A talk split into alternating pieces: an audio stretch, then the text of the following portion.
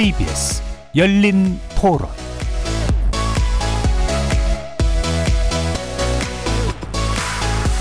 안녕하십니까. KBS 열린 토론 정준희입니다. 그 어떤 정보를 이용해서 땅 투기하는 건 어제 오늘 일이 아니었잖아요. 정보를 갖고 있는 사람들이 LH만 있는 게 아니라 지자체에 있는 사람들, 담당하는 공무원들, 그걸 허가를 해주는 인허가를 해주는 국회의원들 모든 거기 있는 사람들은 한 통속인데 이걸 자꾸 무슨 뭐 LH 조직을 어떻게 하고 뭐 감사를 계속 진행한다 해도 사람이 하는 거고 인력 한계도 있는데 허점은 반드시 나올 수밖에 없거든요. 그래서 감사를 한다는 것 자체가 일단 너무 무의미하고 차라리 공공기관에 종사하는 사람은 부동산 투자를 할 수 있는 그런 거를 금지시켜야 되는 게 옳지 않나. 지금 현재 기관이 아닌 새로운 기관, 새로운 조직 그 안에 들어간 인물들도 정말 혁신적으로 다 바꿀 수가 있다면 신뢰를 좀 회복할 수 있지 않을까 하는 생각이 좀 듭니다. 뜯어 고친다고 하면은 어디까지 뜯어 고쳐야 될지 어느 부분에서 어디까지 이런 그런 잘못된 부분이 있는지를 알지 못하는데 그러니까 일부만 뜯어 고치면 또 남아 있는 부분은 또 그대로이지 않을까. 뭐 그런 생각 때문에 아예 조직을 해체해야 되지 않나. 그런 고난들을 다 없애야 되지 않나. 그냥 뭐 비슷한 기관들 하나 어쨌든 있어야 되긴 하니까 그런 비슷한 기관을 하나 만들고 거기에서 얻은 정보를 사용할 수 없게 어떤 그런 정책을 만들어야 되지 않을까.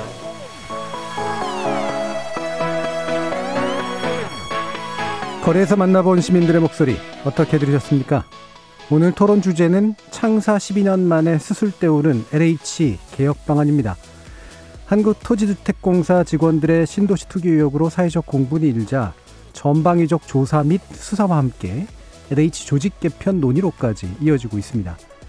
LH는 지난 2009년에 한국토지공사와 대한주택공사를 합병시킨 공기업으로 작년 말 기준으로 직원 9,500여 명의 자산 규모가 184조 원에 달하는 거대 조직이라 할 수 있는데요. 조직 비대화로 인해 내부 통제가 제대로 되지 않았고 그 결과 광범위한 도덕적 해이가 발생했다고 보고 LH 조직을 해체 수준으로 개편하겠다는 게 정부의 입장으로 보입니다. LH를 현재대로 존치하되 내부 감시를 강화하는 방안에서부터 LH를 몇 개의 조직으로 분할하는 방안, 그리고 가칭 주택청을 신설해서 이에 흡수시키는 방안 등 다양한 논의가 진행 중에 있는데요. 다만 현 정부 주택 공급 확대 정책의 핵심인 공공주도 3기 신도시 사업과 이사 대책을 LH가 주도하고 있기 때문에 전면적 개편을 당장 단행하기는 또 어려울 수도 있습니다.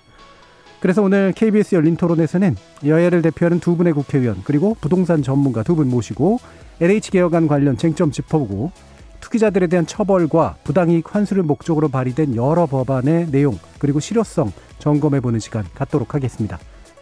KBS 열린 토론은 여러분이 주인공입니다. 문자로 참여하실 분은 9730으로 의견 남겨주십시오. 단문은 50원, 장문은 100원의 정보 이용료가 붙습니다. KBS 모바일 콩, 트위터 계정 KBS 오픈, 그리고 유튜브를 통해서도 무료로 참여하실 수 있습니다. 시민 논객 여러분의 뜨거운 참여 기다리겠습니다. KBS 열린 토론 지금부터 출발합니다. 살아 있습니다. 토론이 살아 있습니다. 살아있는 토론, KBS 열린 토론. 토론은 라디오가 진짜입니다. 진짜 토론, KBS 열린 토론.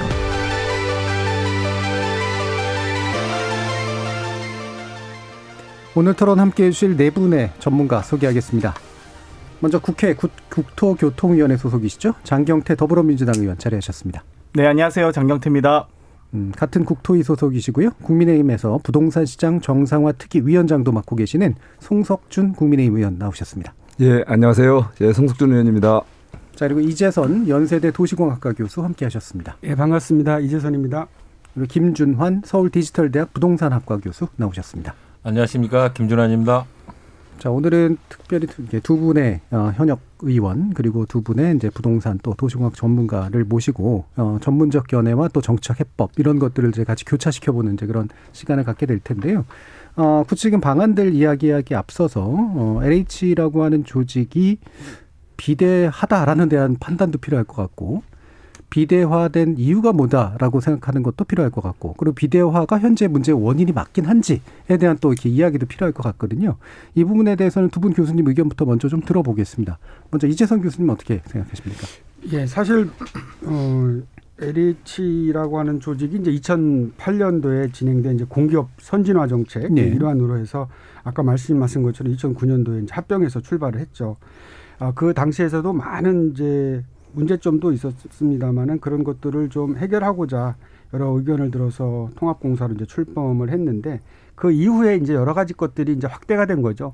기능적인 측면에서도 뭐 혁신도시, 기업도시, 보금자리 주택도 했고 최근에 아, 신도시라든지 뭐 주거복지 이러하면서 다양한 그러한 어, 사업들이 추진됐고 또 하나는 인력적인 측면에서도 사실은 인력 통합하면서 인력 구조 조정을 한다고 했지만 사실은 좀 그 부분이 미흡했었고요. 그 다음에 그 비정규직 정규직 전환으로 인해 가지고 네. 상당히 좀 규모가 커진 것도 있고 또 음. 하나는 이제 정부에서 두 공기업이 합치다 보니까 LH 쪽으로 도시 및 주택 정책 이런 것들을 좀 일임하다 보니까 아무래도 조직적인 면에서 사업적인 면에서 인력적인 면에서 아, 최근에 뭐 얘기하는 이제 공룡처럼 커졌다라고 네. 하는 그런 아마 비판들을 받고 있는 것 같습니다. 예.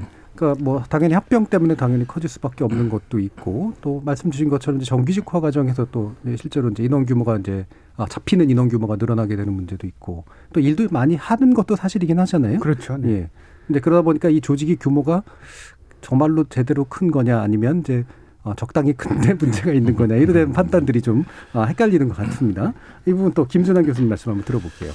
보통 이제 정권이 교체될 때마다 이제 많은 공약들을 내는데 대표적인 공약들이 이제 공공주도 개발 사업이 이제 주로 되는데 네. 그 중에서 신도시 개발 사업이 이제 대표적인데 결국은 LH가 이러한 주도적인 역할을 해왔죠.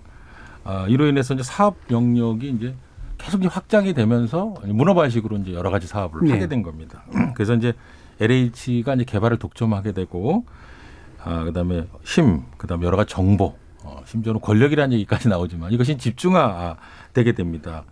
그러나 이제 LH를 견제할 수 있는 기구나 제도적 장치가 마땅히 마련되어 있지 않다는 게 네. 문제죠. 음.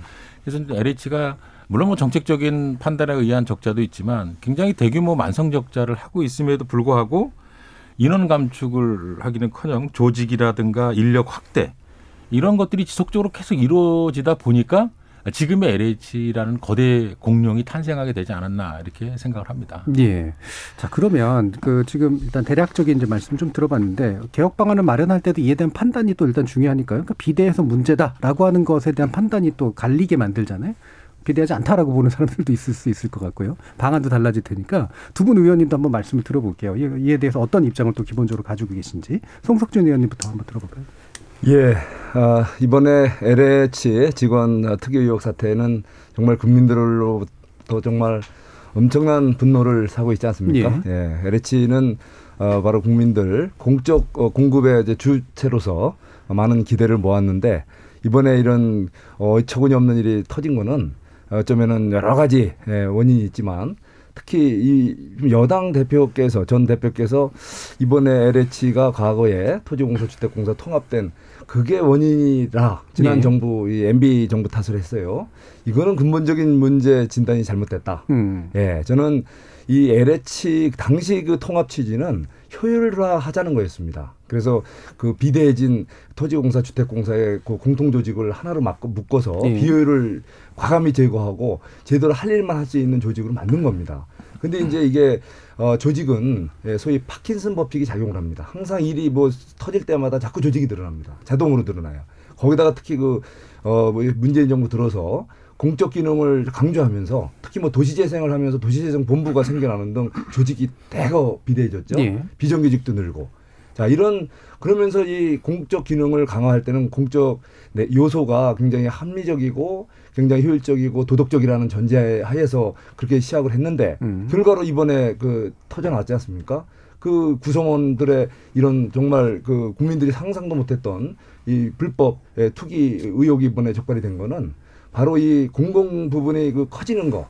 아, 이것이 얼마나 또 위험할 수 있는지를 보여주는 겁니다. 예. 그래서 이번에 이 문제도 어떻게 하면 효율화하느냐. 다시 말해서 이 조직의 어떤 그 비대해지고 또 방만한 조직 어, 관리에서 이 어떤 허점에서 나오는 다시 말해서 저는 이번에 제일 큰 문제가 어, 감시 체제 그 상당히 허점이 컸다. 예. 이 감사 이 지금 분이 이분이 어, 이 우리 상임 감사 이분이 결국은 그 감사 전문가가 아니란 말이죠. 음. 예, 그 저 우리 시민단체 출신의 소위 캠코더 인사로 내려가신 분인데 이분이 이러한 속수무책의 상황을 미리 감지하고 이거를 막아내지 못했다는데 거기서 원인이 있다고 봅니다. 예. 그런 의미에서 뭐 제가 시간은 이제 예, 이 정도로 그럼- 문제 제기를 예. 좀 하겠습니다. 그 보충적으로 제가 질문을 드리고 싶은 게 제가 알기로는 그 합병 이후로 제대로 된 내부 감시가 아예 그잘안 이루어졌다라고 들었거든요. 이게 현재 감사만의 문제가 아니라 지난 십몇 년의 이제 문제일 수도 있는 거 아닐까 싶은데요. 아, 그거는 좀 얘기가 다르죠. 예. 예, 당시에 그 통합하고 나서 공기업들에 대해서는 굉장히 효율을 강조했기 때문에 음. 어, 단순히 내부 통제보다도 외부 통제 굉장히 심했습니다. 네. 그래서 다시 말해서 국토부의 감사관실, 예. 또 정부의 또 특별 이 감찰관 이런 저이 경찰의 조직이라든가 총리실의 감찰 조직에서 어, 그 당시에 우리 어, 공기업의 효율화를 도모하기 위한 여러 가지 감시 장치는 작- 상당히 작동이 됐죠. 네. 그래서 그 비효율적으로 작동이 되거나 또 비리가 나타나면 굉장히 엄단됐고 음. 그런데 지금 이 정부 들어와서 특히 적폐청산을 하- 하는데 그 적폐청산이라는 게 과거에 대한 그 공격이었지 내부의 이런 문제에 대한 것이 굉장히 소홀해졌다 이런 음. 말씀을 예. 있습니다. 장경태 의원님. 뭐 소일고 외양간 고치지 않았으면 좋겠습니다. 저희 더불어민주당 같은 경우는 그동안 부동산 감독원 또 부동산 거래 분석원을 통해서 이 부동산의 투기 현장들 좀 잡기 위해서 노력했습니다. 그렇지만 이 야당의 반대가 있었다는 점 말씀드리고 싶고요. 또 한편으로는 이명박 정부 당시 2009년 토지 관리와 주택 공급 업무를 LH로 통합합니다. 다들 아시다시피 토공과 주공인데요. 경영 효율화라는 말씀을 하고 계시지만 결국 비대한 권한을 갖게 되는 겁니다. 그러니까 소위 조직이 소수가 되면 소수의 권한은 커지기 마련이거든요. 그렇기 때문에 결국 신규 택지 개발이나 각종 국책 사업 등을 LH가 자체 충당하게 되고 LH의 기능과 권한이 결국 커질 수밖에 없습니다. 그렇기 때문에 이 적극적으로 또 LH는 수익 사업에 뛰어들게 되고요. 그러다 보니까 여러 가지 이제 논의 개편 논의가 있는데 사실 이제 이 대책 발표나 여러 가지 이런 정보를 통제하기 위해서 수능처럼 어, 뭘 감금하자 이런 얘기가 있긴 합니다. 그런데 수능은 이 100여 명을 한 달간 이 통제하면 되지만 이 도시계획이나 이 주택개발 과정은 사실 만여 명을 5년간 뭐 통제할 수는 없기 때문에 가- 이제 가장 핵심적인 부분은 이 과정을 투명하게 하고 공직사회의 투기를 엄벌하는 그런 좀 제도적인 보완을 해 나갔으면 좋겠습니다. 예, 알겠습니다. 자, 그러면 그, 그 진단도 조금 약간씩 이제 좀 다르시고요. 예, 해결의 방향도 당연히 그래서 조금씩은 저 차이가 있으실 바- 수밖에 없을 것 같은데 그러면 이번에는 그냥 아주 짧게 한 1분 이내로 기본적으로 LH는 또는 이번 문제는 어떻게 대응하는 것이 가장 필요하다. 개혁의 방향은 이거다라고 하는 데 대한 의견을 그럼 일단 짧게 한번 돌아가면서 들어보겠습니다. 장경태 의원부터 이번에 해보죠. 일단 투기 근절 대책이 매우 중요합니다. 네. 예방과 적발, 처벌, 환수 등의 조치들이 중요한데요. 뭐 이후에 이제 환수나 처벌에 대해서는 얘기하겠지만 이 비공개 같은 어떤 내부 정보를 이용한다든지 집값 단합이나 이런 시세 조작이나 뭐 허위 매물 신고 같은 거, 부당 청약 같은 거 이런 불법 불공정 행위를 강력하게 엄벌해야지만 그런 사회적 분위기가 조성돼야지만 저는 앞으로 이런 문제가 안 생길 거라고 봅니다. 자, 그럼 조직 개편에 대해서는요? 뭐 조직 개편은 좀, 좀 음. 이야기가 길어질 것 같은데요. 여러 가지 권한이 집중돼 있는 것들, 방금 말씀드렸듯이 정보는 소수가 독, 독점할수록 이 권한이 권력이 어, 강화될 수밖에 없습니다. 그렇기 때문에 좀 저는 다소 이 조직의 수가 좀 늘어나더라도 혹은 이 경영 비효율이 약간의 비효- 비효율이 발생하더라도 최대한 과정을 투명하게 공정하게 할 수 있는 구조적 개편이 좀 필요하다라고 생각합니다. 음, 알겠습니다. 예, 그러면 장석, 아, 송석준 의원님. 예, 저는 이번에 이 문제의 심각성은 바로 공적 어, 저, 우리 주택 공급을 담, 담당하는 주관 기관의 직원들에 의해서 이런 심각한 문제가 터졌다는 겁니다.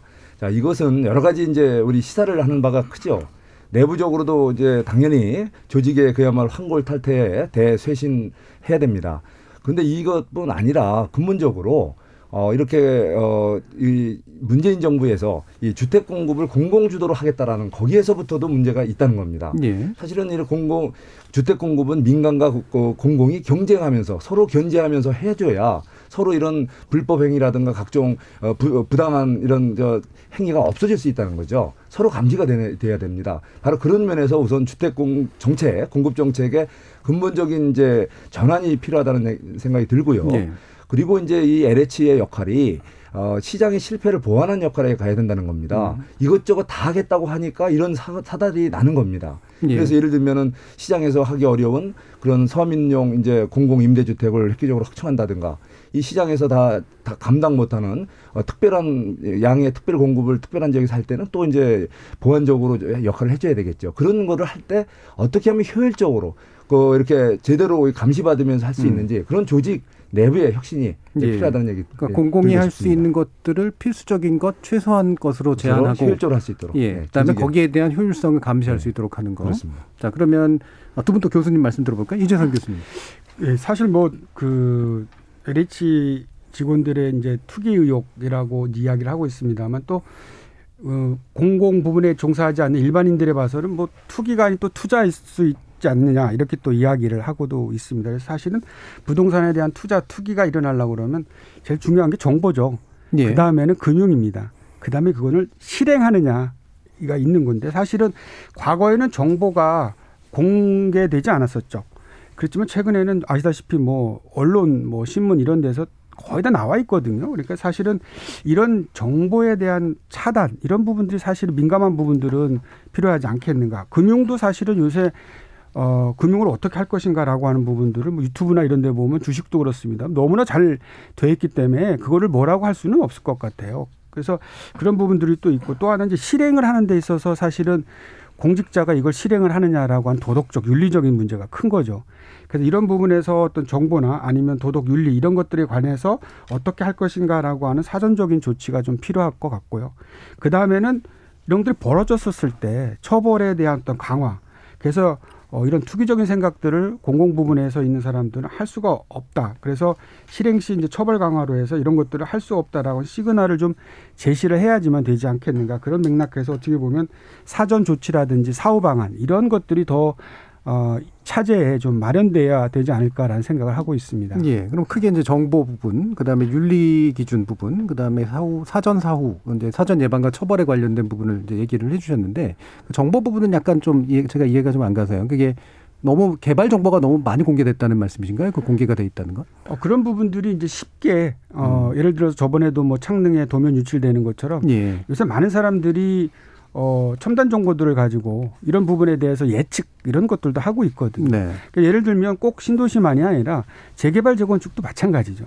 근데 재개발 재건축에 대해서는 그걸 투기라고 하는 것도 이야기하고 있습니다. 지금처럼 이렇게 하고 있지 않거든요. 예. 어떻게 보면 이제 그건 민간 부분에 대한 하여 투자다. 아니면 좀 지나치면 투기다. 이렇게 얘기하고 있는 것들이죠. 근데 예. 이런 정보들이 현재 누구든지 접할 수 있게끔 되어 있다라는 거예요. 물론 이제 그것이 이제 리킹이 돼가지고 나오는 예, 예. 그런 부분들이 있는데 그래서 그런 부분들을 조금 어, 컨트롤할 수 있고 그런 부분들이 나와 나올 수 없도록 또 그 부분들에 있어서는 사실은 여기 의원님들 계시지만 지자체 의원님들이나 이렇게 불러가지고 뭐 묻다가 그런 부분들이 그냥 그 담당하고 있는 분들이 부지불식간에 또 나오는 경우들도 있거든요. 네네. 그래서 그런 어떤 관행적인 거 이런 것들도 사실은 차제에 없어져야 된다라고 보고 있습니다. 그러니까 개발 결정, 그 특히나 공공에 대한 개발 결정이 일어나는 그 과정에서 생기는 정보는 되도록이면 유출이 안 되고 유출됐을 때 뭔가 문제를 이제 차단할 수 있는 어떤 방안 이런 것들이 훨씬 더 중요한 것 같다는 네. 말씀이시네요. 자 그러면 어, 김준환 교수님. 어, LH 같은 경우에는 뭐 이번 아, 투기 사건을 그 일단은 이것뿐만이 아니라 어, 전체적인 시대적인 흐름에 맞게 어, 해체 수준의 거의 업무 영역과 업무 영역의 축소와 조직의 조직 축소가 이루어져야 된다고 생각을 합니다. 그래서 기존에 LH가 계속 진행했던 여러 가지 개발 사업 관련된 것은 해당 지자체 예, 그리고 민간에 아, 이양을 하고요. 네. LH는 이러한 사업에서 전부 철수를 하고 아, LH는 이제 어, 중산층 이하 저소득층을 제외한 그런 그 임대 공공 임대 아파트 예, 공급 개발 그리고 이제 도시 재생 부분에만 한정적으로 아, 업무를 그 집중하는 것이 바람직하지 않나 이렇게 생각을 합니다. 그리고 조직적인 면에서는 아, 우리 지금 LH가 거의 만 명에 가까운 수준인데 일본 같은 경우는 이제 아, 6월 도시재생기구가 이제 2004년도에 설립이 됐습니다. 그래서 1955년에 이제 일본 주택공단이 지금 LH와 같은 기관인, 아, 기관인데 이것이 이제 75년에 4개 공단으로 해체됐다가 아, 2004년에 이제 하나의 기구로 통합되면서 예.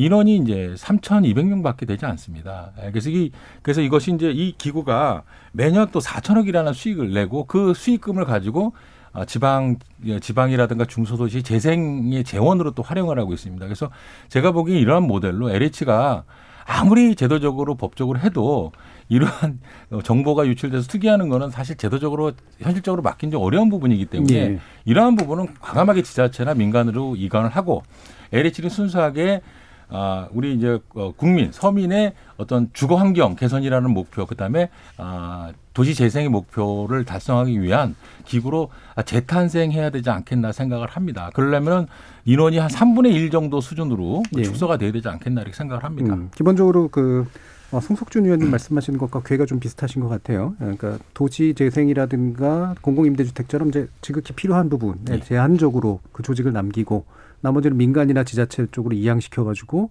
어, 그 기능을 좀 분할시키는 예. 네, 그런 방법을 좀 쓰자. 그 만약 필요하다 그러면 예. 기획이라든가 지원 업무 정도만 하고 예. 나머지는 이제 지자체로 이제 100%다 이관하는. 예. 그러니까 LH는 그 이제 이런 사업에 관여를 안 하는 조직으로 바꿔나가는 한 10년 이상 걸릴 거라고 생각합니다. 예. 이게 10년 이상 순차적으로 이렇게 LH를 지금의 한 3분의 1 정도 수준으로 축소해 나가는 것이 음. 지금 이제 아- 작년부터 우리가 인구 감소가 시작됐기 때문에 삼기 신도시 주택 공급이 끝나면 제가 보기엔 주택은 이제 더 이상 아, 신도시라는 예. 말은 이제 나올 일이 없거든요. 그렇다면은 기능 자체가 이제 LH 기능 자체가 무의미하기 때문에 어, 이제 이렇게 어, 탈바꿈해야 되지 않나 이렇게 생각을 합니다. 그러니까 대규모 공공 개발은 더 이상 필요하지도 않고 그쵸, 예, 예. 가능하지도 않을 거라고 예, 이제 예, 보시는 거죠. 자, 그럼 이와 같은 좀 이렇게 분할 방안, 주로는 지자체와 이제 민간에게 좀 나눠주는 그런 방식에 대해서는 좀 어떻게 보시나요, 장경태 의원님? 자, 일단 이 조직 개편 논의 이전에 재발 방지 대책이 먼저 나와야 되는 것 같거든요. 그러니까 부동산 거래가 좀 더 투명해야 단- 된다는 생각에 여지 이견이 없을 거라고 봅니다. 다만 네. 저희가 더불어민주당에서 부동산 3법을 주장했고 전월세 신고제가 이제야 시행됩니다. 그런데 그동안 금융거래는 천만 원 이상만 돼도 금융거래 그 금융감독원에서 다 감독이 됩니다. 부동산 거래는 수십억에 이뤄도 사실 그 감독이 제대로 이루어지지 않고 있거든요. 그렇기 때문에 전 좀 더 이 투명해야 된다. 예를 들면 등기부등본은 저희가 법원에서 확인할 수 있습니다.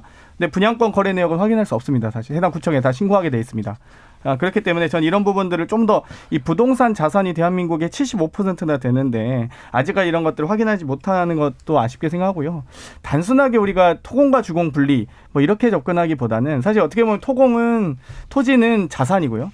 이 주택공사는 아마 엄청난 부채를 껴안을 겁니다. 공공주택을 공급하면 공급할수록 이 소위 비이자 부채가 늘어나기 때문에 임대주택은 당연히 부채거든요.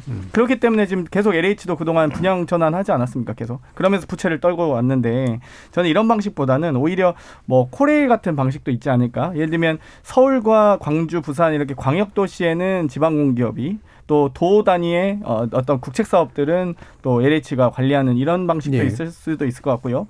그러니까 여러 가지 저는 아직까지 조직 개편 논의가 대단히 조심스럽긴 한데 이 소위 기능을 분리하는 것들 혹은 또 역할을 분담하는 것들도 중요할 것 같습니다. 근데 대부분 이제 LH 사업의 한 60%가 대단히 공공주택 공급에 쏠려 있습니다. 사실 예.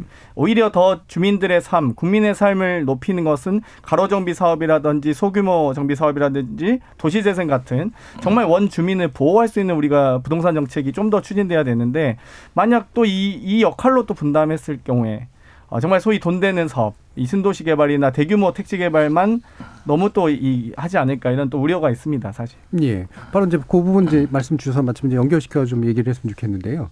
그러니까 LH가 이제 현재 그 이를테면 이제 운영되는 구조라고 하는 것이 나름대로 토지 수용이나 이제 토지 개발을 하는 그런 식의 어떤 대에서 생기는 약간의 돈을 이제 공공임대주택처럼 돈이 안 생기는 분야를 이제 쓰는 데 해서 나름대로 이제 자족적으로 어떻게 해보려고 하는 그런 구조를 만드는 측면도 좀 있었잖아요. 그래서 어 일각에서는 아예 만약에 이제 그렇게 분리를 하게 된다면 분리가 필요하다면 어 공공이 돈을 써야 되는 부분에 있어서는 국가가 직접 관여를 하는 그런 방식으로 하고 스스로가 사업해가지고 돈을 버는 구조를 하면 안 되지 않느냐. 뭐 주택청 관련된 얘기도 이제 대충 그렇게 해서 나오는 것 같거든요. 그런 문제까지 포함해서 한번 의견을 좀 주시죠. 예, 송석준 의원.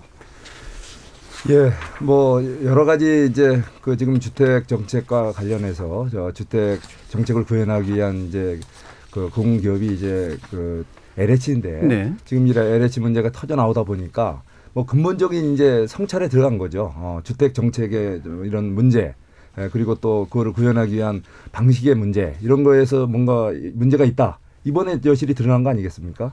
사실 어, 이 정부 들어와서 계속 시장을 바라보는 주택 시장을 바라보는 시각이 주택 시장의 주택은 공급은 충분하다. 대신 기존에 공급된 것이 소수에 의해서 자꾸 다주택자들에 의해서 투기 행위에 의해서 집값이 올라가는데 문제가 있기 때문에 어, 투기만 잡으면은 집값은 안정이 된다. 이렇게 보고 사실 주택 공급에 집중하기보다는 어 사실은 시장 기능보다는 이렇게 정부의 간섭에 의한 어 뭔가 투기 억제를 이제 주도 이렇게 지속적으로 4년간 해왔단 말이죠.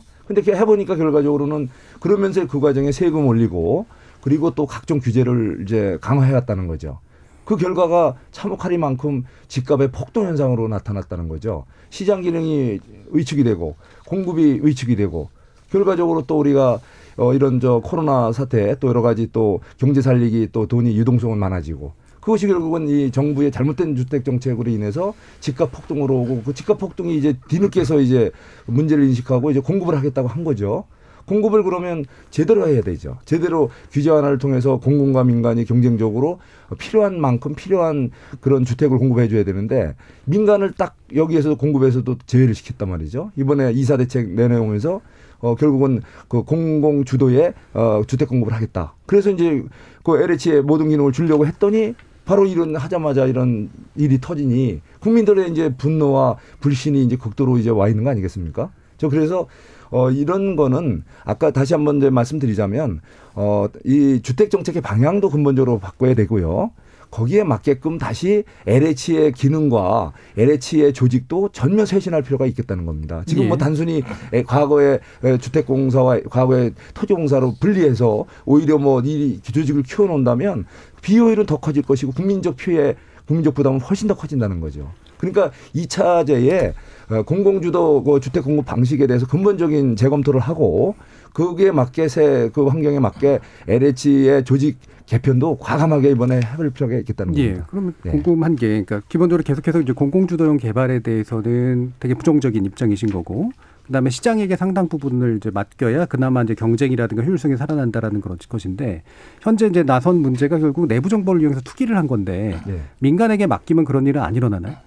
자, 이제 민간에서도 내부적으로 이제 일부 문제는 있을 수 있겠죠. 예. 그렇지만 이제 문제는 공공이 독점하고 주도할 때 예. 지금과 같은 이 폐쇄적으로 모든 개발 정보를 주도하고 폐쇄적으로 운영하면서 이런 문제가 터진 거 아니겠습니까? 근데 경쟁적으로 하다 보면 에, 결과적으로 비효율이 또 공공이 봤을 때 민간의 문제가 나- 드러나고 또 그 민간에서 봤을 때 공공의 문제가 드러나거든요. 비슷한 어, 개발을 한다 이거죠. 예. 그럼 어디서 어떤 식으로 이게 왜곡 현상이 오고 어디서 누군가 부정행위를 하는지는 그 투명하게 드러날 가능성이 높다는 거죠. 이게 예. 폐쇄적으로 공공이 독점적으로 할 때 항상 이게 그 과거에 우리 경험에서도 보면 어떤 시장이 독점적으로 폐쇄적으로 운영될 때 거기에 비리와 각종 비효율이 극대화된다는 거죠. 예. 예. 예. 그런 점을 좀 이번엔 자 주택 정책에 근본적인 전환이 필요하다는 말씀을 예. 드립니다. 이재성 교수님도 말씀 좀 부탁드립니다. 예, 아까 뭐 의원님께서 여러 가지 말씀하셨지만 사실은 어, 도시나 주택 시장에서는 공공의 역할과 민간의 역할은 각각 있는 것 같습니다. 예. 그런데 그런 부분에서 어, 최근에는 이제 민간이 어, 하고 있었던 하고 있었습니다만 여러 가지 문제점들이 있다 보니까 공공의 역할을 좀 더 강화한 것이 사실은 뭐 이사 대책이 될 수 있겠습니다. 예. 그래서 뭐 영국의 사례를 보더라도 70년대까지만 해도 공공이 주도했고 그다음에 대처 정부 들었으면서는 이제 민간이 주도를 했어요. 예. 그다음에 그것도 또 문제가 있거든요. 그러니까 그러다 보니까 이제 90년대 후반에는 이제 공공하고 민간하고 같이 가는 거죠. 사실은 그래서 공공 주도로 되는 것 으로만 되는 것도 사실은 아까 말씀하신 것처럼 좀 독점적인 그런 것들이 있습니다. 그래서 어느 정도 민간이 갖고 있는 창의성이나 이런 부분들도 이제 열어주는 그런 것들이 좀 필요하다라고 생각을 하고 있습니다. 또 최근에는 이제 주택 보급률이 사실 100%를 넘었거든요. 예. 그렇기 때문에 사실은 지방 정부에서 계속 요구하는 것이 중앙 정부가 주택 정책을 다 가지고 있어야 되는 거냐.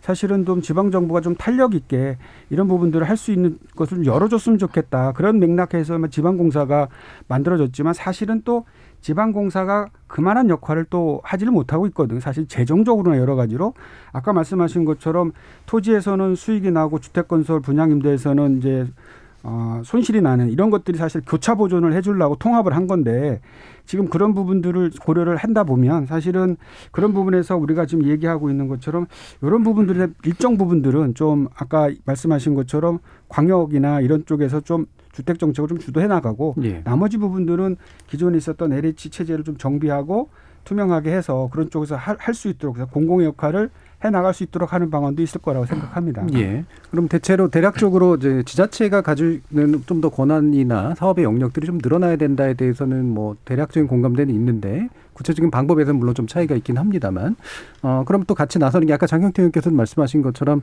이게 이제 어그 조직이나 권한을 이양하면은 경쟁 효과도 생기고 감시 효과도 생겨서 아무래도 좀 덜 하겠지만 그분들이 현재 문제되고 있는 것처럼 이제 내부 정보를 이용해 가지고 투기에 이제 활용하는 것들은 또한 사라지겠느냐. 그러려면 이제 사실 다른 어떤 보안 장치들, 감시 장치나 처벌 장치들이 또 필요한 것도 이제 맞는 것 같거든요. 그러면 어 현재 이제 그 경기도 쪽이었었나요? 그 개발공사나 이런 쪽에서 비슷한 종류의 이제 사건들이 있었던 것으로도 알고 있는데 이 문제를 그러면 이양하더라도 어떻게 이제 해결할 것인가에 대한 대안도 좀 필요할 것 같아요. 이 부분 장경태 의원님 한번 말씀 들어볼게요. 뭐 일단 국토부 출신이셔서 우리 손석준 의원님께서 뭐 민간 재개발 조합이나 민간 재개발 방식의 비리는 너무나 잘하실 거라고 생각합니다. 뭐 비리가 너무 제가 사례를 뭐 많이 될수 있을 네. 것 같은데요. 민간 대형 건설사나 재개발 조합 등이 여러 가지 어떤 이 지구 단위 계획을 바꾸기 위한 많은 사례들이 있어 왔습니다. 지금까지.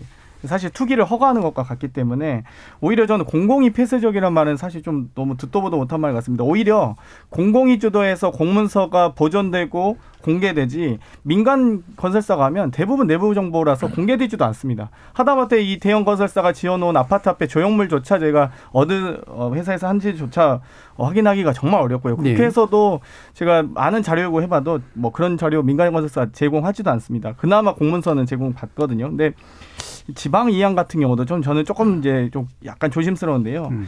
이 지방 정부에서 이 여러 가지 지구 단위 계획이나 이런 여러 가지 이제 광역 단체 같은 경우 가지고 있는데 사실 여러 가지 이 소위 님비핀비 현상들이 있습니다. 네. 좋은 건설 호재들은 또 가지고 오려고 하고요.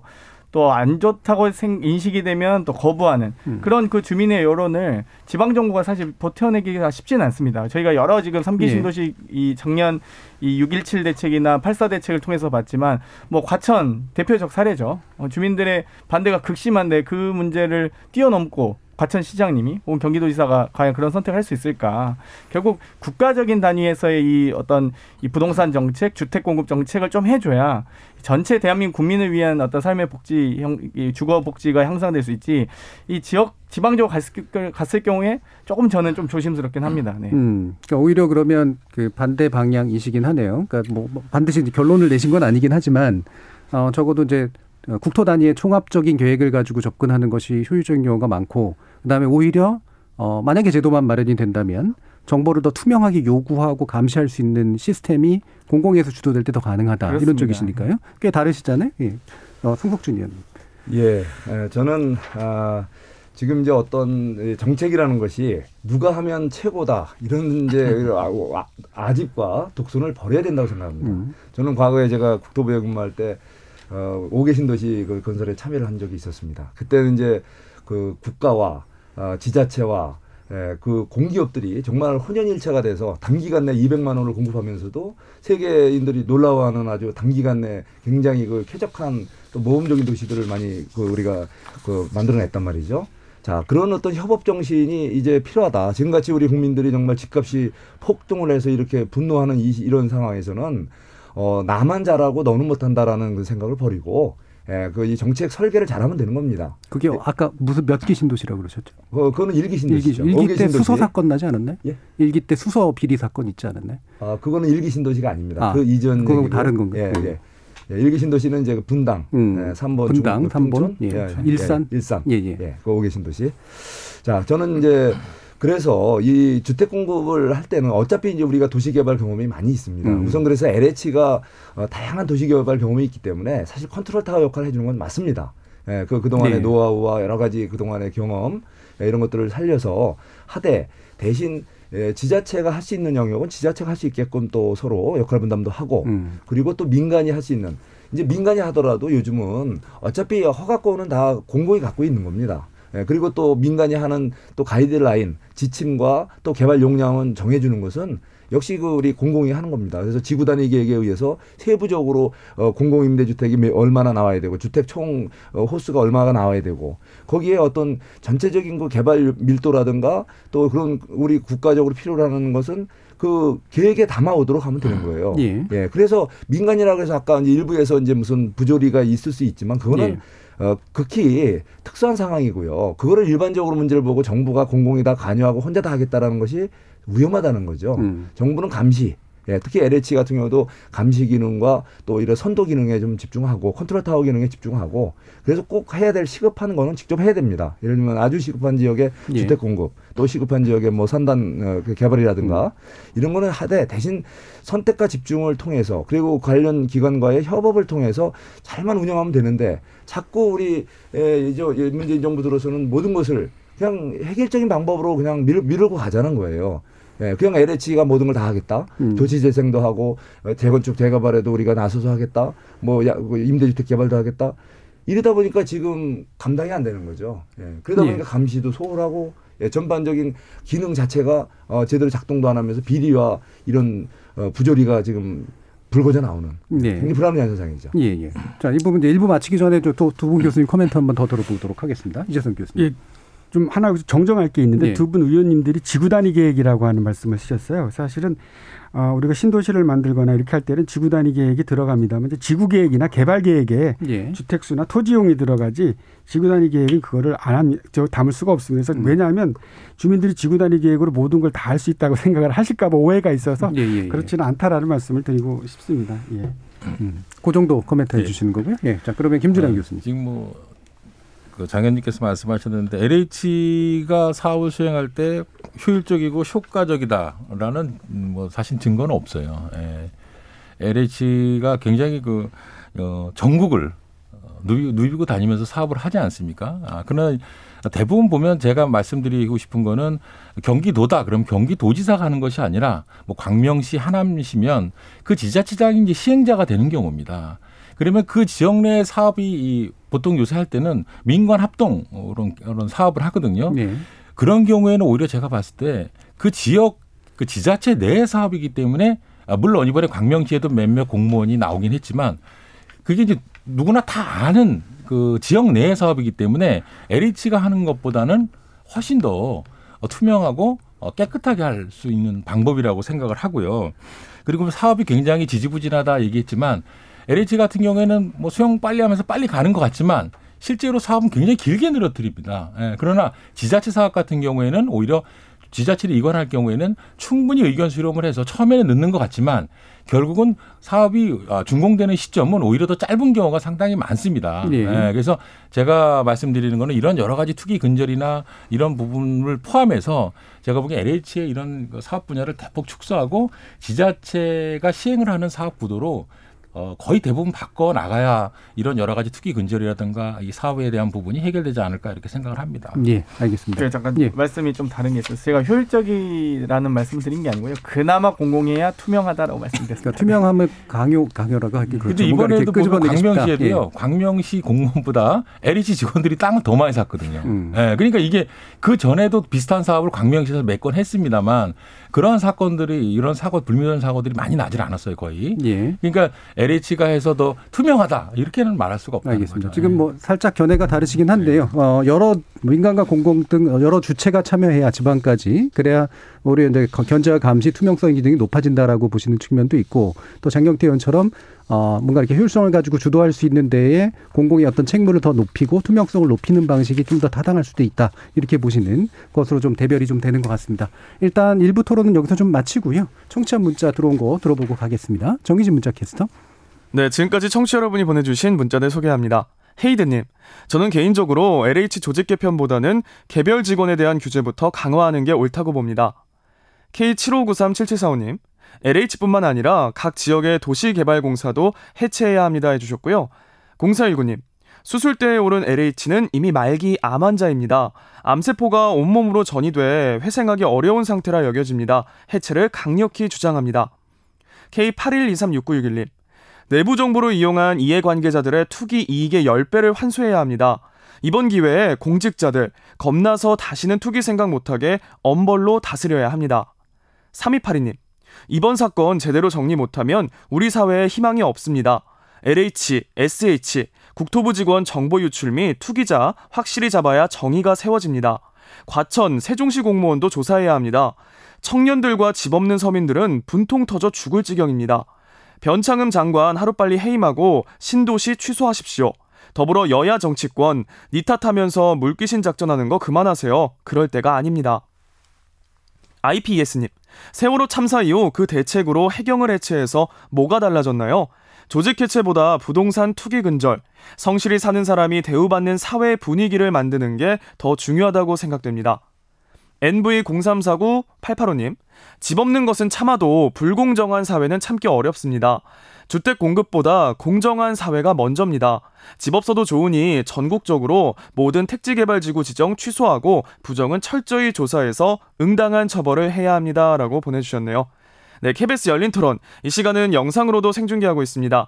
유튜브에 들어가셔서 KBS 일라디오 또는 KBS 열린 토론을 검색하시면 지금 바로 토론하는 모습 보실 수 있습니다. 방송을 듣고 계신 여러분이 시민 농객입니다. 계속해서 청취자 여러분들의 날카로운 시선과 의견 보내주세요. 지금까지 문자캐스터 정희진이었습니다. 토론이 세상을 바꿀 수는 없습니다. 하지만 토론 없이 바꿀 수 있는 세상은 어디에도 없습니다.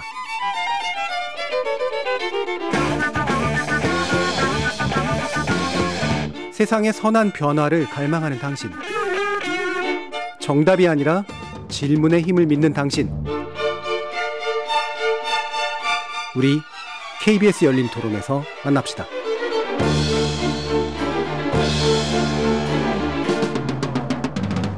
KBS 열린 토론 오늘은 창사 12년 만에 수술대 오른 LH의 개혁 방안을 놓고 김준환 서울디지털대학 부동산학과 교수, 이재선 연세대 도시공학과 교수, 송석준 국민의힘 의원, 장경태 더불어민주당 의원 이렇게 네 분과 함께 하고 있습니다. 자 일단 이분은 주로 이제 그 처벌을 위해 필요한 조치와 또 후속 법안 뭐 이런 것들에 관련된 내용들이 될 것 같은데요.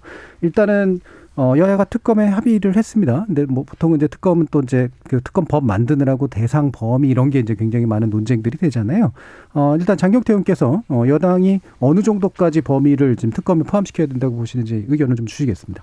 뭐 일단 특검 같은 경우는 특수본 수사를 보강하기 위해서라는 것이 매우 중요합니다. 국민들께서 혹시나 또 수사가 제대로 안 될까봐 걱정하실까봐 또 우려를 불식시키기 위해서 저희가 이런 특검이 가능하다고 보는 것이고요. 일단 이 어, 비단 LH뿐이겠습니까, 사실. 어, 여러 가지 지금 뭐 지방 공기업, 지방 공무원 등도 지금 나오고 있고요. 또 과거에 이명박, 오세훈, 뉴타운 뭐 더욱더 심각했을 거라고 제가 예측컨대 어, 아마 그때까지도 좀 이익 환수나 부당이익에 대한 환수라든지 수사가 확대되면 너무나 좋겠다라는 생각도 하고요. 제가 요즘에 LCT를 조사를 많이 해봤더니 정말 이 마법사가 한 명이 있지 않고서는 LCT가 진행이 안될 수도 있었을 텐데 어, 정말 그런 좀 화려한 기, 잔기술들을 많이 보고 있습니다. 그렇기 때문에 저는 이 특검의 시기, 어, 뭐, 어, 이 시기와 어떤 범위 또 중요하지만 저는 얼만큼 이제 더 이상 부동산 투기와 이 열풍이 좀 종식되고 제대로 된 주거복지가 좀 실현될 수 있을지가 더욱더 중요하다. 그렇기 때문에 이번만큼은 정말 이 진상규명과 책임자 처벌 그리고 앞으로 재발 방지 대책을 확고히 세우는 그런 특검이 되었으면 좋겠습니다. 예.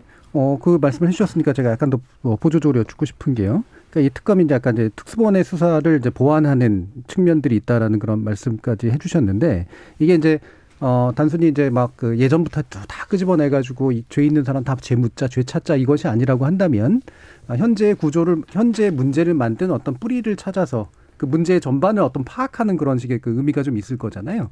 거기에 대충 어떤 것들이 좀 짚어보면 가능할 거라고 생각합니다. 아까 이명박 정부의 뉴타운이나 오세훈 시장 시절 뉴타운 같은 경우 또 LCT 같은 경우도 저는 진상조사는 매우 중요하다 봅니다. 예. 처벌은 또 다른 문제고요. 그분들까지 막 다 찾아내서 처벌한다 이렇기보다는 일단 그동안의 과거 개발 방식 그리고 현재 앞으로 우리가 나아가야 될 개발 방식이 어떤 게 더 합리적이고 바람직한가는 예. 분명히 우리가 제대로 된 진단을 해야 된다고 봅니다. 예. 그렇기 때문에 이 수사 법 범위와 대상은 저희가 좀 국한하지 않고 물론 특검법 상 뭐이 이 수사 범위와 이 시기는 좀 제한해야 됩니다만 예, 예. 어찌됐건 저는 근본적인 어떤 이, 이 대책이 필요하다라고 음, 말씀드리고 싶은 그러니까. 이번 정부를 포함한 과거 정부까지 주요한 개발 방식들에 대해서 일단 적어도 들어가 봐야 사실 된다. 이번 삼기 신도시는 음. 조적 지열입니다. 과거의 재개발과 이 그 규모에는 뭐 비교도 안 된다고 봅니다. 자, 국민의힘 그러면 의견 한번 좀 들어볼까요? 송석준 의원님.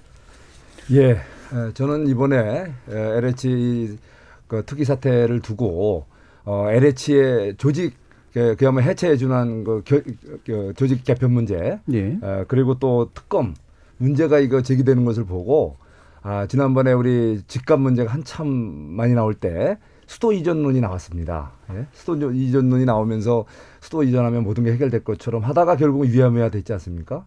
저는 이게 좀 괜히 그런 비슷하게 뜬금없다는 생각이 좀 듭니다. 네. 본질을 알아야 되거든요. 이번 어 이번에 LH 그 특이 의혹 사건은 어, 우리 사회에 지금 만연한 부패 불감증에 저 이런 일각이 터져나왔을 뿐이라는 거죠.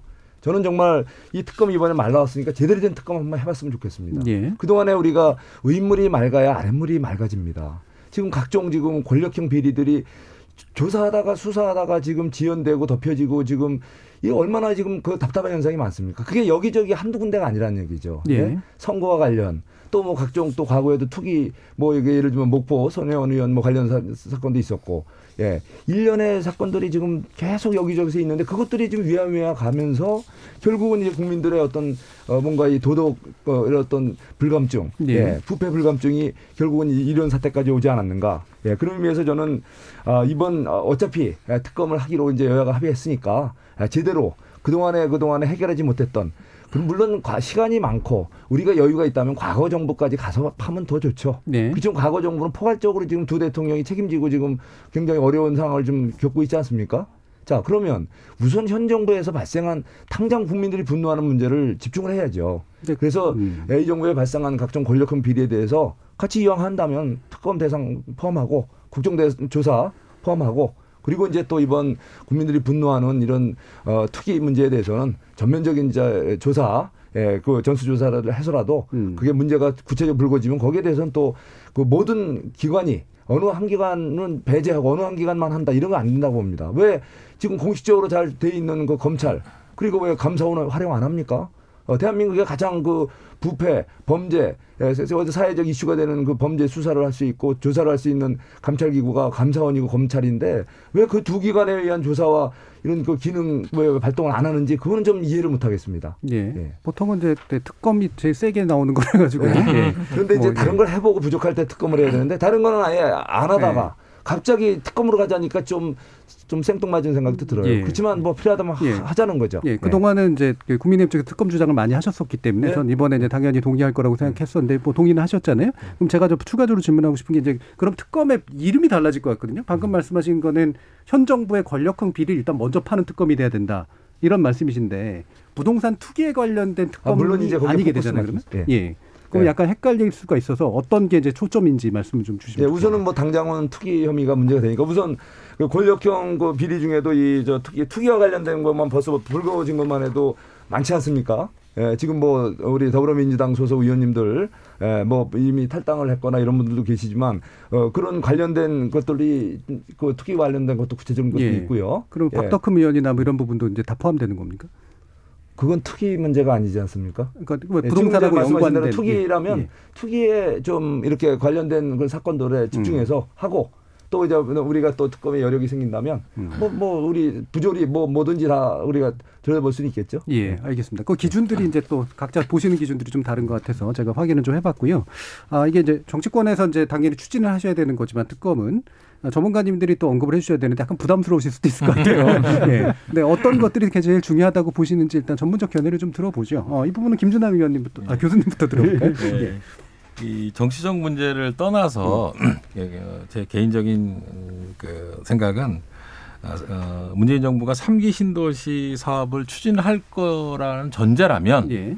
어, 제가 보기에는 어, 특검도 일단은 일차적으로는 삼기 신도시 한정을 해서 빨리 수사를 마무리하는 게 맞다고 생각합니다. 음. 지금 뭐 기재부 장관이 저 나와서 뭐 사전 청약을 한다라고 얘기를 하는데 지금 이러한 분위기에서 사실 말도 안 되는 상황이고요. 그래서 빨리 어떻게 됐든 삼기 신도시에 대한 이런 어, 투기 부분에 대해서 일단락을 짓고 그래야만 이제 삼기 신도시 사업을 진행하거든요. 예. 이게 만약에 수사를 진행하면서 삼기 신도시를 지금 사업을 계속 진행한다면 굉장히 국민적 저항에 부딪히기 때문에 일단은 일차적으로 일단락 짓고 그 다음에 이제 어 민주당에서 원하는 대로 전수조사를 하는데 이것은 구태여 특검이 아니래도 가능하거든요. 그러니까 예.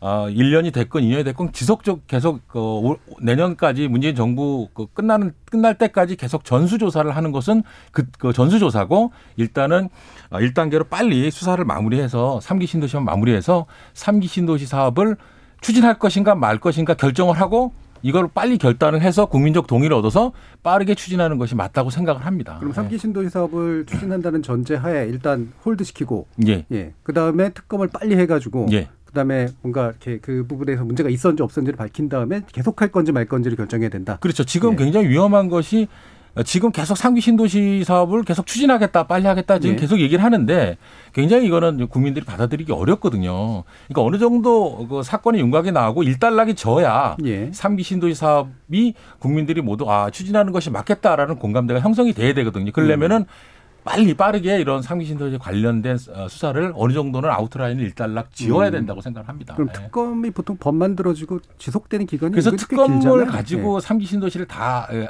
하기가 상당히 어렵거든요. 예. 지금 90일에서 또 설치 기간 하면은 음. 뭐 4, 5개월, 6개월까지 걸리잖아요. 그래서 저는 개인적으로 특검에서 처리하는 것보다는 일단은 경찰 수사로 해서 일단 일단락 예. 짓고 거기에 이제 좀 의문 사항이 있는 부분은 특검에서 별도로 하는 것이 맞다고 음. 생각합니다. 왜 예. 단 삼기 신도시를 추진한다면 말이죠. 만약에 이것을 음.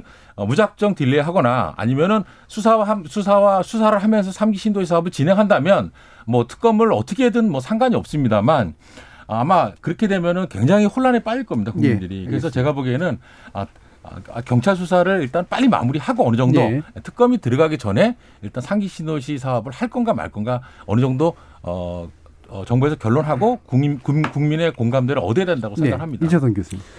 예, 사실 뭐 지금 그 두 의원님께서 이번에 불거졌던 여러 가지들을 이제 철저하게 수사를 하겠다라고 하는 것에는 아마 저도 국민의 한 사람으로서 매우 반갑게 생각을 하고 있습니다. 그런데 좀 의문을 갖는 게 그겁니다. 일기 신도시 할 때도 문제가 생겨가지고 많은 사람들이 투기 의혹으로 어, 구속됐고 이기 신도시 때도 그렇게 했어요. 삼기 신도시 때 이런 게 일어날 거라고 예측을 안 했을까요? 예. 분명히 아, 예측이 되었을 거라고 생각을 합니다. 그렇다 그러면 그걸 사전에 좀 예방을 했었 노력이 필요하지 않았을까라는 생각이 들거든요. 그래서 이런 신도시를 만들 때마다 이런 것이 사실은 이제 불거졌고 그때마다 뭐 검찰이나 감사원을 통해 가지고 그런 부분에 대해서 문제를 밝히고 어 문제된 사람들을 이제 구속을 했었는데 사실 중요한 것들은 그렇게 했음에도 불구하고 그것들이 그 이후에 다시 재발되지 않도록 하는 그런 거를 못했다는 거죠. 누가 국회에서 못한 거죠. 음. 여러 가지 이제 그 많은 것들이 있었을 거라고 생각을 합니다. 그래서 이번에 사실 이런 조사 조사를 한다라고 하면 뭐 LH뿐만 아니라 뭐 대통령께서 여러 가지 말씀을 하셨습니다만 도심 이제 주택 개발과 관련해서 발생될 수 있는 이런 부동산 투기를 일단 철저하게 조사하고 예. 혹시 모르지 않습니까? 사기 신도시 또 할 수 있을는지 뭐 저는 불가능하다고 생각을 하는데 그때는 절대 이런 일이 발생하지 않도록 예. 하는 단호한 그런 방안 마련들을 위원님 두 분께서 확실하게 좀 해주셨으면 아마 많은 국민들이 아, 박수를 치지 않을까 이런 생각을 해봅니다. 예. 지금 1981님이 개발정보밴에 투기하는 거 이게 어제 어디 어제 오늘 일입니까? 여야 정치인들 서로 비난하지 마시고 제발 국회에서 오랫동안 잠자고 있는 이해충돌 방지법이나 통과시켜도 한결 비리가 줄어들 겁니다라고 의견 주셨고요. 0385님이 이제 기사 조금만 찾아봐도 과거 정부에서도 이번과 유사한 비리 의혹 행위들이 있었습니다. 그때와 지금의 차이는 언론에서 큰 이슈가 되느냐 그렇지 않느냐의 차이일 텐데요. 단순 LH만의 문제로 축소시키지 말고 공직자, 공무원, 정치권 관계자들 불법 정보 취득해서 부당이익 얻지 못하게 법과 규정 바꾸고 처벌 강화하고 투명한 부동산 거래 위한 제도 개선해 주십시오라는 의견도 주셔서요. 그래서 제가 원래는 이제 삼기 신도시 관련된 의견을 여쭈려다가 어, 지금 준비하고 계시는 법안들에 대한 논의로 좀 가보는 게 훨씬 더 생산적일 것 같아요. 일단 장경태 의원하고 또 더불어민주당도 여러 가지 이제 법안들을 준비 중이신데 핵심적인 것들 좀 얘기해 주시죠. 일단 저는 눈 가리고 아웅해서는 안 된다고 생각합니다. 그러니까 금융감독원은 있는데 왜 도대체 부동산 감독원 없는 건지 이해충돌 방지법 빨리 여야가 합의해서 통과시켰으면 좋겠고요. 방금 교수님께서도 말씀하셨지만 뭐 수사 대상과 그럼 범위를 어떻게 할 것이냐. 이번 삼기 신도시가 4,900만 제곱킬로미터 26만 호 정도 대상인데요. 어, 그럼 다른 지역은 투기 없을까요? 오히려 개발 계획이 발표되고 나서는 토지거래 제한 구역도 설정되고 여러 가지 이제 제도적인 장치가 있는데 그럼 그 빚금을 소위 벗겨난 사람들은 그럼 다 합법적인 거냐 문제가 없느냐 이런 부분들 좀 말씀을 드리고 싶어서 저는 이 어, 앞으로는 좀 부동산 거래를 좀 감독할 수 있는 그런 기구들 분양권 거래 내역을 좀 공개할 투명하게 공개할 수 있는 것들 아주 후속 입법들이 많이 필요하다고 봅니다. 그런데 저 같은 경우는 이번에 공공주택특별법 일부 개정 법률안을 제안했는데요. 이 5천만 원에서 1억으로 좀 상향하고 징역 5년에서 10년을 상향하는 강력한 처벌 조치긴 한데 물론 이 소위 소급 을 할 수 있느냐의 여부도 있고요. 예. 이 삼기 신도시 같은 경우는 개발 이익이 현실화되지는 않았기 때문에 이 당장 이제 수- 이 개발 이익이 없는 거죠. 어떻게 보면.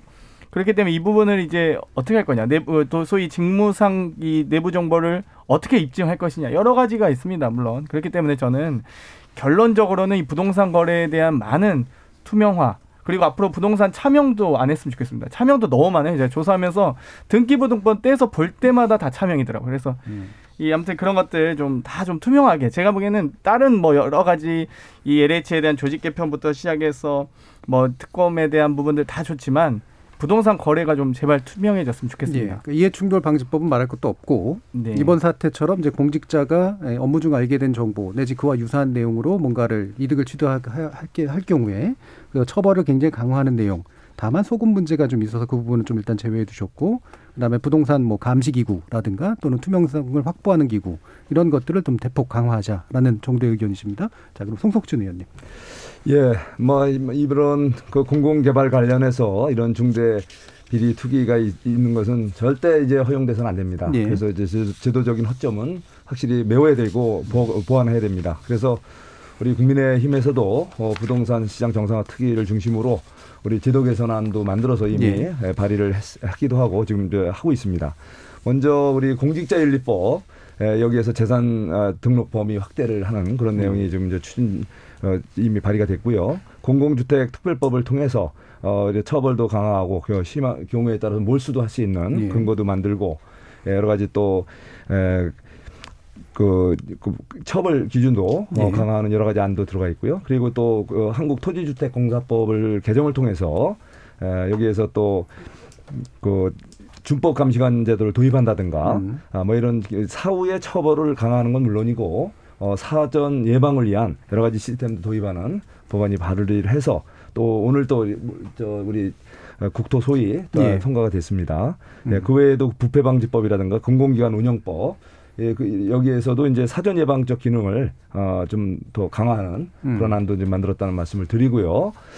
예, 그리고 이제 어, 지금 이해충돌 방지법 이제 말씀이 있었지만 오늘 오늘 제가 오기 전에 오후에 우리 화상회의로 했지만 대한변협이랑 예. 우리 국민의힘 부동산 시장 정상화 투기가 같이 이해충돌 방지법 제정 방향에 대해서 오늘 아주 열띤 두 시간에 걸치는 화상 토의가 있었다는 말씀을 드립니다. 예. 그래서 우리가 필요하다면은 어, 이런 이해 충돌 현상을 제도적으로 막기 위한 어, 노력을 또 여야 같이 이제 해야 될 필요가 있다는 생각이 예, 듭니다. 이해 충돌 방지법에서는 확실히 좀 탄력을 받은 것 같고요. 방금 말씀 주신 그런 식의 내용들도 대부분 그 취지나 방법론에 대해서 국토위 안에서 뭐 대략적인 합의들이 좀 충분히 있을 만한 내용들 아닌가 예, 싶은데. 오늘 예. 오늘 이제 우리 그 LH 이런 그 투기 비리 관련 어, 법이 오늘 예. 국토위에서 급한 법이 지금 예, 통과가 됐습니다. 그래서 예. 이제 내일 이제 상정 상임위 전체에서 또 통과될 이제 논의될 거고요. 예. 예. 그리고 전 예, 이와 관련해서 아까 우리 정경태 의원님께서도 말씀하셨지만 부동산 감시기구 네. 어, 강화 이 부분에 대해서는 좀 생각이 좀 다릅니다. 예.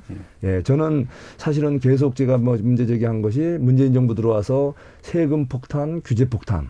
그것이 결국은 어, 그 투기 억제를 하기 위한 아주 효과적인 수단이라는 줄 알았는데 음. 결과적인 집값만 폭등시켰다는 얘기죠. 이렇게 시장을 불신하고 경제 주체들을 불신하고 옥죄기만 하는 한 결과적으로 그 엉뚱한 대로 풍선이 튀고 부작용이 심화돼서 결국 이런 부동산 시장에 심각한 왜곡 현상을 초래한다는 거죠. 예. 거기에다가 그걸 더 씌워서 그 부동산 거래 분석원을 만들어서 소위 거래 주택 소유권 거래뿐만 아니라 전월세 거래까지도 다 들여다보고 어 이거를 그 정부가 감시한다는 것은 도저히 우리 시장 경제 질서, 사유재산제를 기반으로 한 대한민국 헌법 질서에 전면으로 배치될 수 있는 위험한 구상이기 때문에 네. 어, 이거는 정말 저는 어, 지금 어, 정말 심각한 이 문제로서 이거는 즉각 예, 제거하기 주기를 좀 제가 여당 예, 관계자들에게 말씀드리고 싶습니다. 예. 자, 이 부분은 저 지난번에도 한번 부동산 감시기구 관련된 얘기 나왔을 때 확실히 이런 대립구도였었습니다. 어느 쪽에서는 공- 더 투명성이 필요하다라는 쪽과 함께 말씀처럼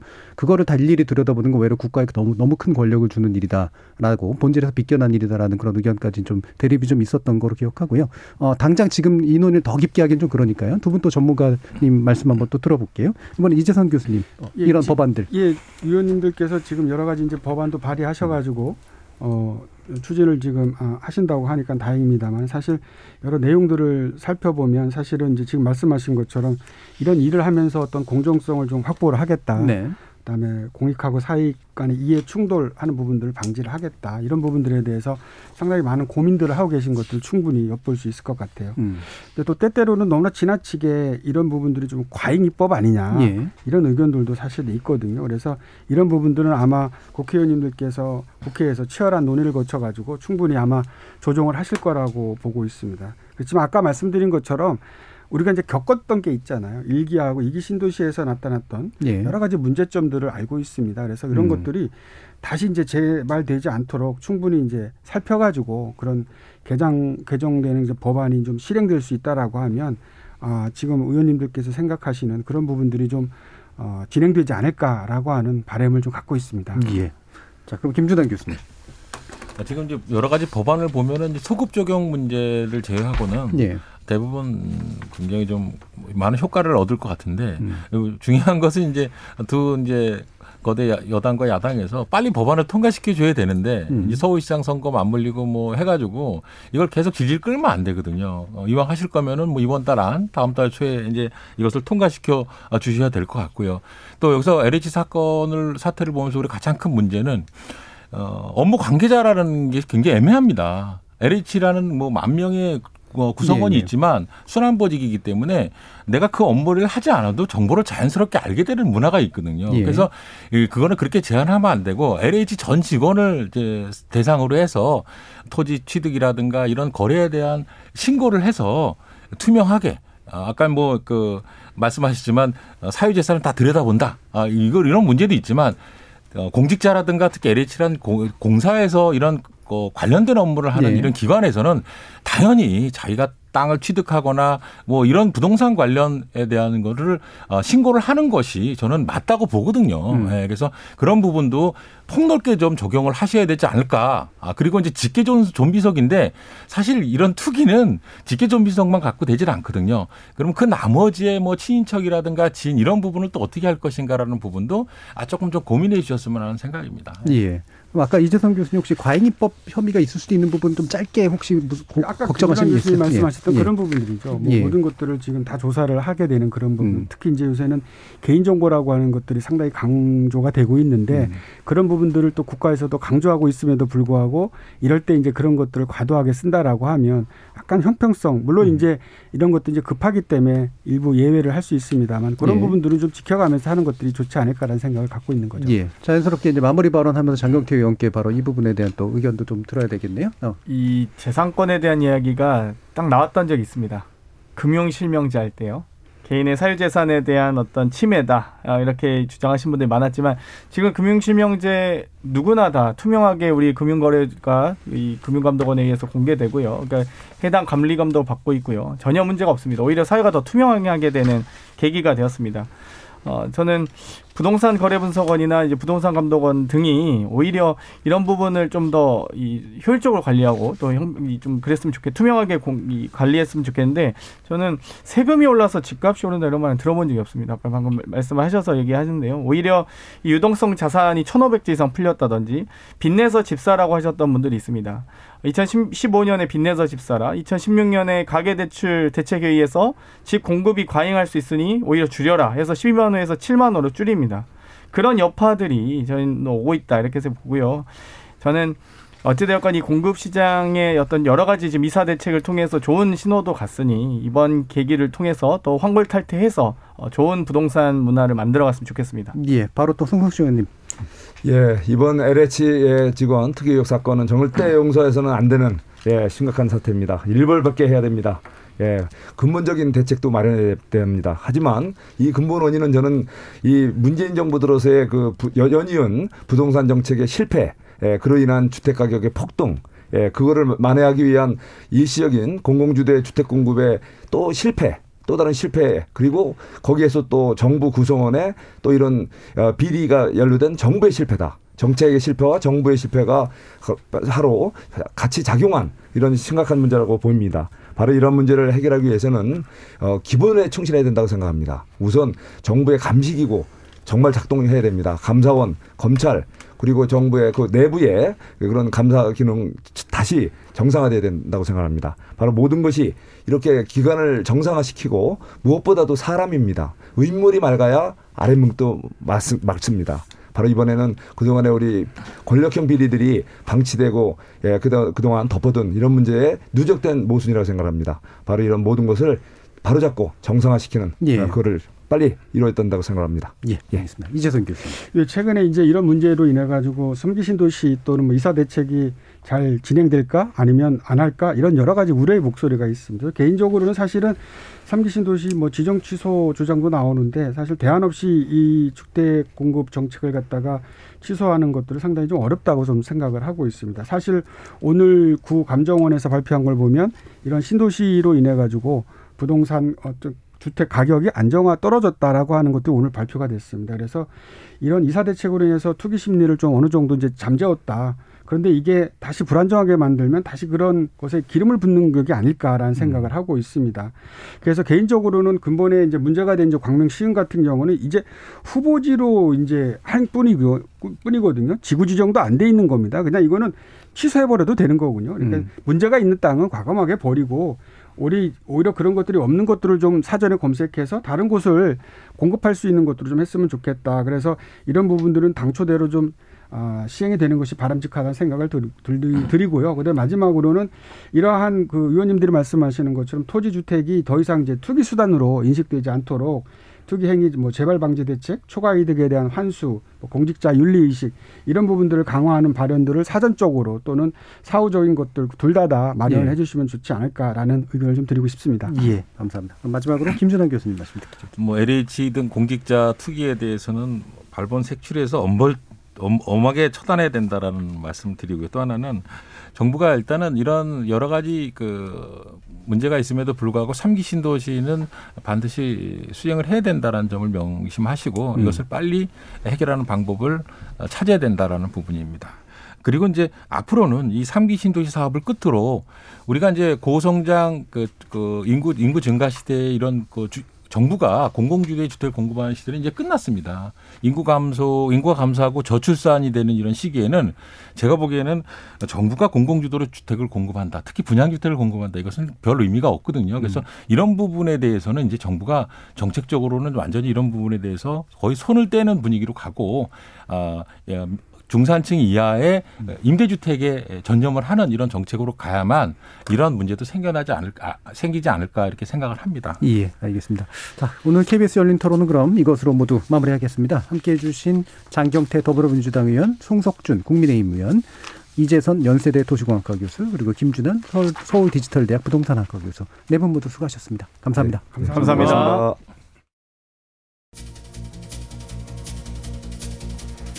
몸이 아플 때는 마치 전신에 병이 퍼진 것 같지만 알고 보면 매우 작은 부분에서 생긴 이상으로 인해 온몸이 고통스럽고 옴쭉달싹하지 못하는 경우가 많습니다. 때문에 예컨대 감기 몸살에 걸려 전신이 아프다고 팔다리를 잘라버리는 게 정답이 아닐 수도 있다는 거죠. 병증의 원인에 따라 신체 고유의 치유 능력에 맡길 것이냐, 약을 투입해서 병균을 잡을 것이냐, 아니면 외과적 수술을 통해 문제의 근원을 제거할 것이냐, 처방이 달라질 수밖에 없겠죠. 정밀한 진단과 처치는 전문의들의 협진을 통해서만 가능합니다. 화가 나고 마음이 급하다고 소잡는 칼을 빼드는 게 능사는 아니겠죠. 다만 병균이 온몸으로 퍼지기 전에 신속히 개입해서 몸이 제대로 나올 때까지 관심과 치료를 지속하는 게 중요할 겁니다. 지금까지 KBS 열린 토론 정준이었습니다.